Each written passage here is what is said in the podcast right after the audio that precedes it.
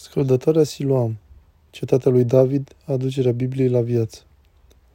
În două mii patru, la granița de sud a cetății lui David, locul unde începe Ierusalimul, o conductă de canalizare explodează. Municipalitatea trimite muncitorii din construcții să repare conducta. Dar cetatea lui David nu este doar o altă parte oarecare din Ierusalim. Aici, când o conductă de canalizare se sparge, nu trimiți doar o echipă de muncitori din construcții. Trebuie să trimiți și arheologi. Și când încep să se audă de la buldozere și basculante până la scârțâituri și zgârieturi, ceva nu sună bine.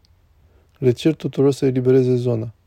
Și rezultă că, reparând conducta de canalizare, echipa din construcție a descoperit accidental niște trepte antice de piatră care datau cu mii de ani în urmă. Și au realizat că descoperiseră treptele către scăldătoarea Siloamului. Ce era scăldătoarea Siloamului? Pentru a răspunde la întrebarea asta, trebuie să ne întoarcem cu vreo două mii șapte sute de ani în urmă, pe vremea regelui biblic Ezechia, descendent direct al regelui David. Acum, în acea vreme, armatele regelui Senaherib al Asiriei mărșăluiau prin Ierusalim. Ezechia înțelege că va fi război și începe să se pregătească. Și unul din principalele lucruri pe care le face este să devieze apele izvorului Gihon, sursa de viață a Ierusalimului în timpurile biblice, să curgă în întregime în interiorul zidurilor cetății lui David.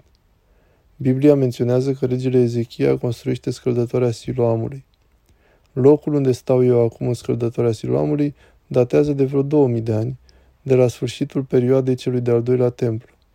Totuși, arheologii cred că și scăldătoarea originală a Siloamului, datând din vremea lui Ezechia, șapte sute treizeci și nouă - șase sute optzeci și șapte înainte de Hristos, e localizată exact sub picioarele mele.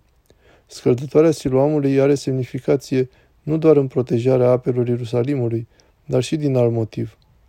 Biblia ne spune că erau trei sărbători pe an: Paștele, ieșirea din Egipt, Rusaliile, prima recoltă, corturile, ultima recoltă.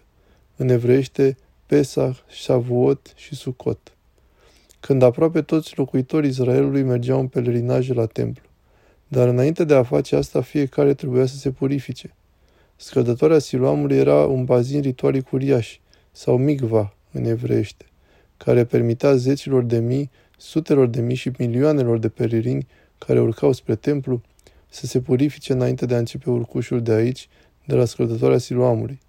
Când ești în locul unde s-a întâmplat Biblia, cuvintele Bibliei prin viață.